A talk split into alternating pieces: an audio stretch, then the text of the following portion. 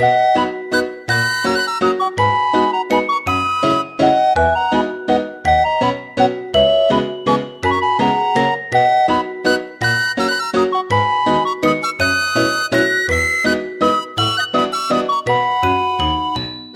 回のゲストは小金山牧場代表の駒込光一郎さんです。よろしくお願いします。はい、よろしくお願いいたします。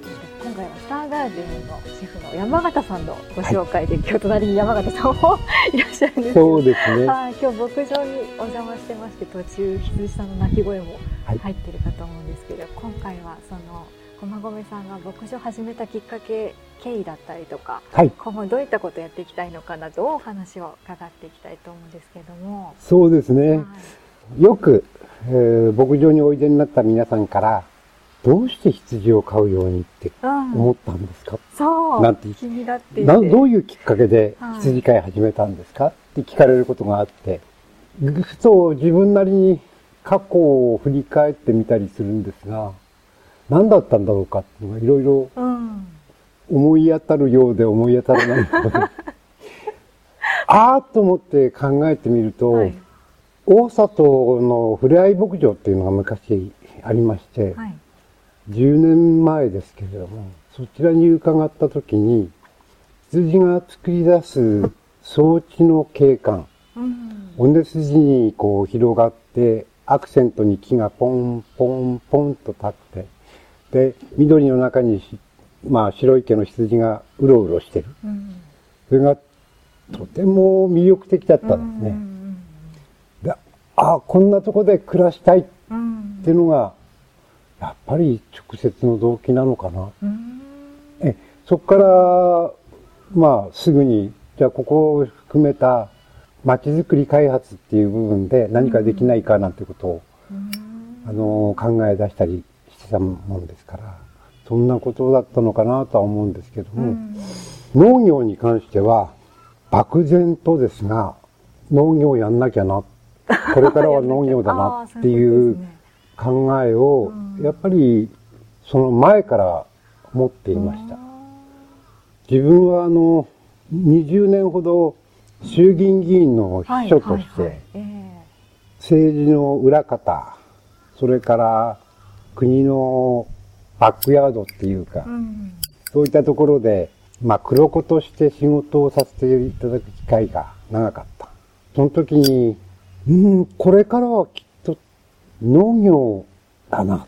うんって思ってたっていうのがあって、それを思いがこう強く意識されたのが9.11の,、うん。あのテロ事件があって、それから湾岸戦争という形の時に、やっぱり戦争のこう足音が聞こえるというか、うん。なんかこう世の中が大きく変わったり崩れたりするようなことがあるんじゃないか、うん。漠然と考えてました。で、その時はまだ勤め人ですから、家族の安全保障を何か考えよう。うんうんそう思って、一番最初にやったのが、金を 10g のインゴットずつ、うん。毎月1個買うっていうの。うんで、手持ちのタンスの中に、その 10g のインゴットを100枚持っていれば、うん。どんなことがあっても、当座家族は生きていけるよね。って思ったんですよ。で、100枚目標にして、えー毎月1個ずつ、うん。その頃安かったですから、うん加工料や税金を払っても 10g が1万5千円くらい。ですから、一番町の大井宝石店、はい。あそこで毎月 10g はい。買って貯めてたんですね。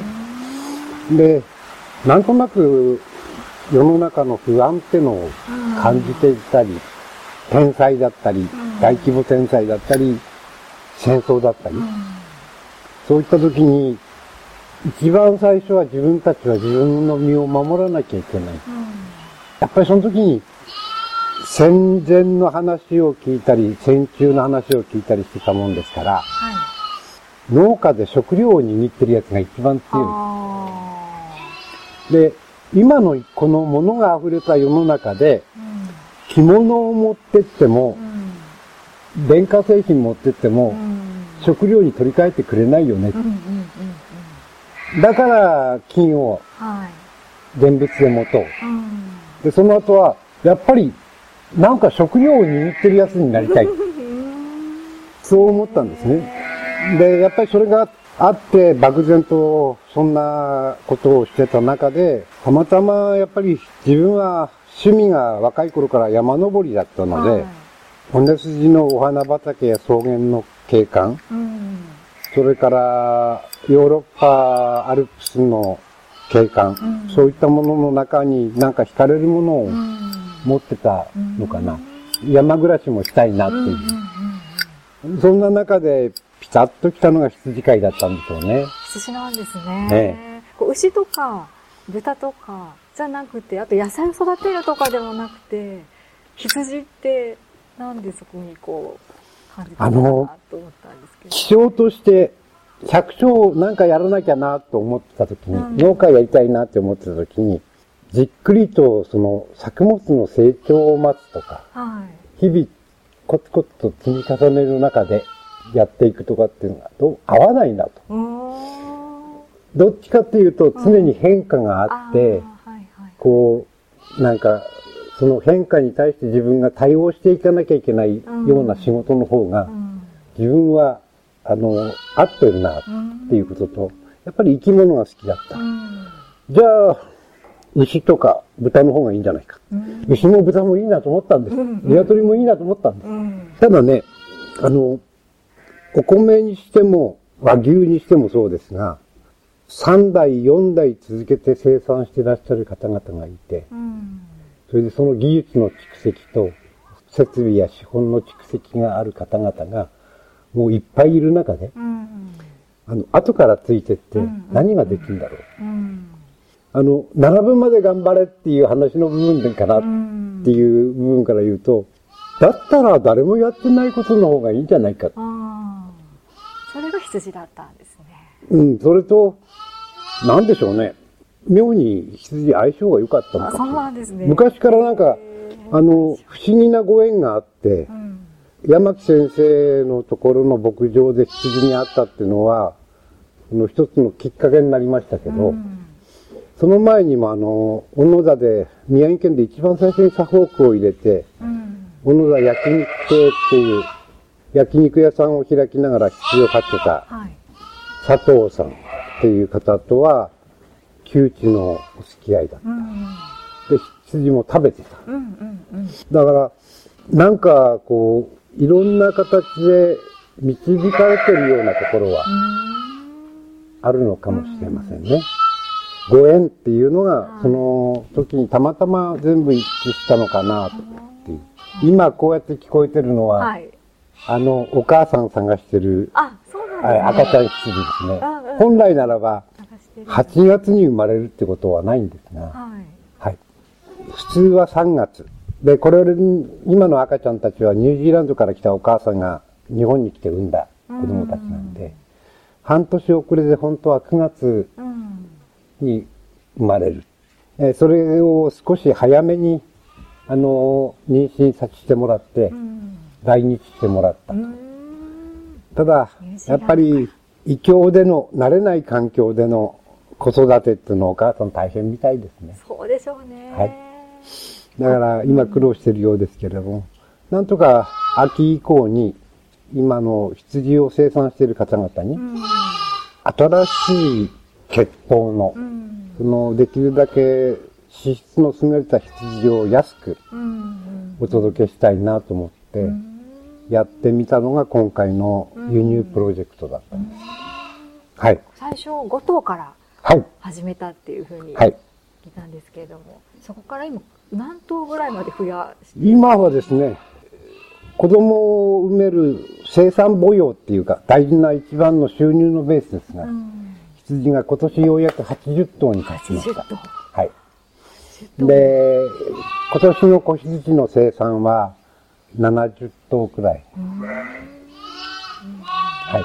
ですから、来年は80頭のお母さんが順調に産んでいただけると、うん100頭以上の子羊が生まれてくると。そうなんですね。はい。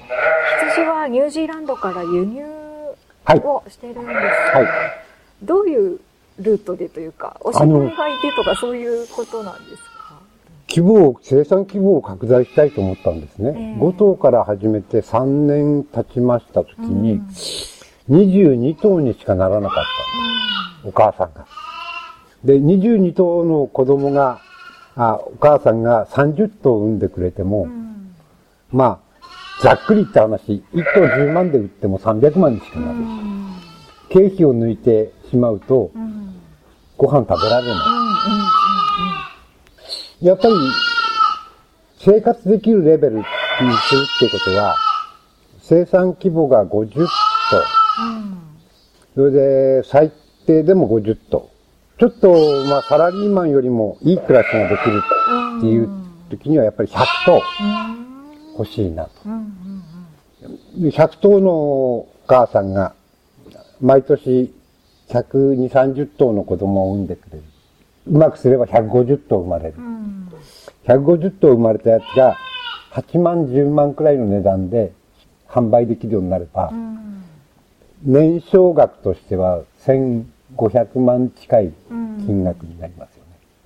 その中で経費をできるだけかけないように、餌代をかけないように育てるっていうのが羊の要定ですから、そうすると可処分所得がかなり大きくなる。なるほど。そういったところまで計算して増やしていこうと。で、あの、計算するっていうよりも、そうでないと、山暮らしとか農家とかってやる人たちがうんうん。出てこないでしょ。うん。だから、都会で一生懸命働いて、年収ベースで600万とか500万とか、そういう収入を得るよりは、山の中で、うん。田舎に行って、あの、1000万ベースの収入を得てう、んうんうんまあ、生活的には、まあ、時間も含めてゆとりと、うん。を持った。うん。中で、例えば暮らせるとしたらう、ん。いいじゃない。ですか。でそういうモデルになるように、羊飼いっていうのを持っていきたいなっていうのがあって。まあ、最初の農業の話に戻りますけれども、農業っていうのは、あの、農地があって初めて成り立つ。土地があって成り立つんですね。はで、まあ今はあの工場で作るなんていう人たちもいますけれども、基本それは資本力のある方々、いうん資本のない人間が農業で食っていこうとしたときに、んやっぱりそれでも土地ありきじゃないですか。で、羊飼いの場合は、100頭のお母さんを抱えたら、なんとかいい暮らしできるねっていうことになると、傾斜地でも山の中でも、その条件の悪い痩せた土地でも何でも構わないんですけども、15ヘクタールくらいの土地が必要になります。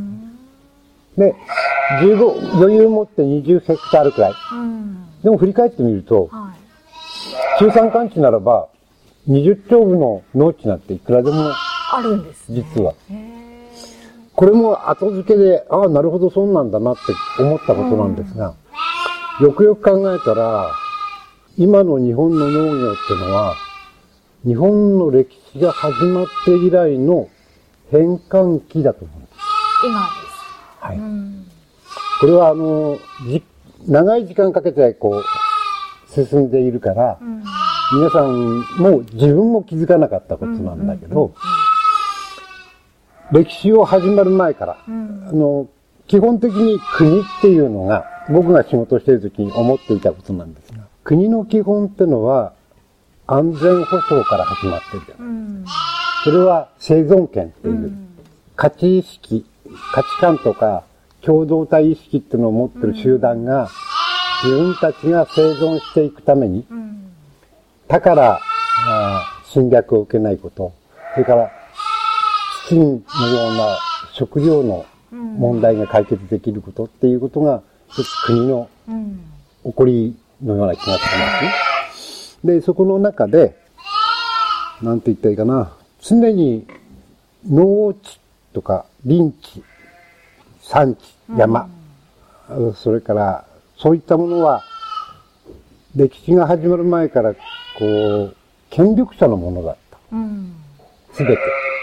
で、権力者がその権力を持って、人を貼り付けることによって、農地ってのは経営されてきた。はい民主主義の国家になって、えー戦争後農地解放があって、で、自由農民っていうのが生まれて、自分たちがその選択の中でうん。農業をやるっていう形になってきた。とはいえ、うん。食料管理法だとか、その、減反政策だとか、そういった補助金行政というような中中で、行政がその農業の方向性を指導するっていう立場は変わらずにやってきたわけですね。だから、あの、権力者が持ってる時に、農地が余るとか、うん。ん使わない農地が出るなんてことはありえなかった。で、ところが今、あの、条件の悪いところでなくても、うん。後継者がいない。そんな形で、耕作放棄農地がいくらでもあって、うん。中山間地に行けば、消滅してしまった集落跡があって、実際この山、涌谷の山の中ですけども、この牧場の隣には、消滅集落が一つあります。ああね、そう言って言ってましたね。はいはい。で、今、そこを開発させてもらいたいっていう具合にお願いをしてるんですけれども、はいそういった形で、農地が余ることのない時代からう、ん。農地が余る時うん。うん。代。で、羊飼いっていうのは、あの、放牧の時からですから、もしかしたら米作りや麦の栽培といった、うんあの、本当の基本的な農業が始まったあたり、それよりも前からやられてたんじゃないかな。うん。一番古い農農法は遊牧じゃないかなと思ってるところがあって、その、ただ、遊牧とか羊飼いの必要なっていうのはう、ん。自由な大地がないといけない。うん。つまり、誰かが権力でうんうんうん、その、所有権を、はい。なんていうか、主張する、うん。そういったことのない、自分たちがあの利用できる自由な大地っていうのがあって初めて遊牧ってなりたい。で、日本なんてのは、ある意味そんな農地とか大地とかって土地があるわけがない。うん。あったとしたら北海道で、うん。うん。だから羊は北海道盛んなのかなっていう感じもあるんですが、非常にそういった意味では羊飼いっていうのは日本にとっては定着しづらい。業種かな。だけど、はい。今の時代、あの、農地が余って、はい。未利用の農地がいくらでもある。そういう時代になっていうのに、まあ、そこまではいかないまでも、その、使ってもらいたい、利用してもらいたいと、あの、思う大地がいっぱい、農地がいっぱいできた。うん。ですから、あの、これからの時代、もしかしたら、その中山間地限定かもしれませんけれども、羊飼いの時代なんじゃないあーあー。こんな近くに。えー、かわいいですね。はい。賑やかでごめんなさい。いえいえいえ。すごい臨場感が、かもしれない。これか、噛まないでね。うん噛まないでね。そんなのも後付けですけどね。うんでも、そう思います。この土、地は何がきっかけで、はいこの土地は何がきっかけで、え、大里の牧場で農業研修を1年半やりました。はい。で、その後、どこかで、えー独立しようか。というのは、その当時、あの、新規収納認定制度の中で、はい。えー国の収納支援資金という無担保無保証のお金を使えるのが55歳までっていう制限だった。はい。で、もう52歳の時に農業研修受けましたので、と、あと1年ちょっとしかない。うん。どっか探さなきゃっていう中でうん、切羽詰まっていろいろ回ってました。で、そんな中で、ここは昔、30年前ジンギスカンをやって羊を飼っていた経緯もありましたし、ある程度まとまった栗園の後、うんうんうん。観光栗園として開いてみたけどうまくいかないっていう形で30年間放置された場所があるということでうん。情報で聞きまして、それならばということで、うん。あの、ぜひうん。で、なんとかその55歳になる前にスタートしようということだったんですが、そのスタートの直前に東日本大震災が。起きまして、はい。原発事故の発生からすぐにあの、羊は放射能の移行率が高いということでですね、放牧を禁止する、それから移動を禁止するという形の、あのーまあ、政策が出されましたもんですから、2年間羊飼うことができなかったうんんですね。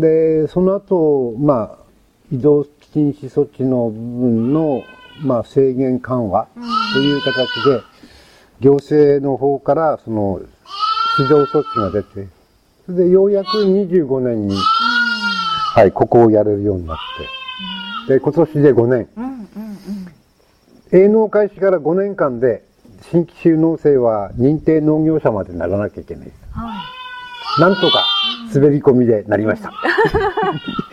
まあ、認定農業者となれば、まあ一人前の農業者として、公が認定してくれるっていうことで、今度は別の制度やなんかの利用ができるようになりますので、これからはあの安定的で、しかも発展的な経営規模を維持拡大していくっていう形にようやくなれるのかなっていう感じですね。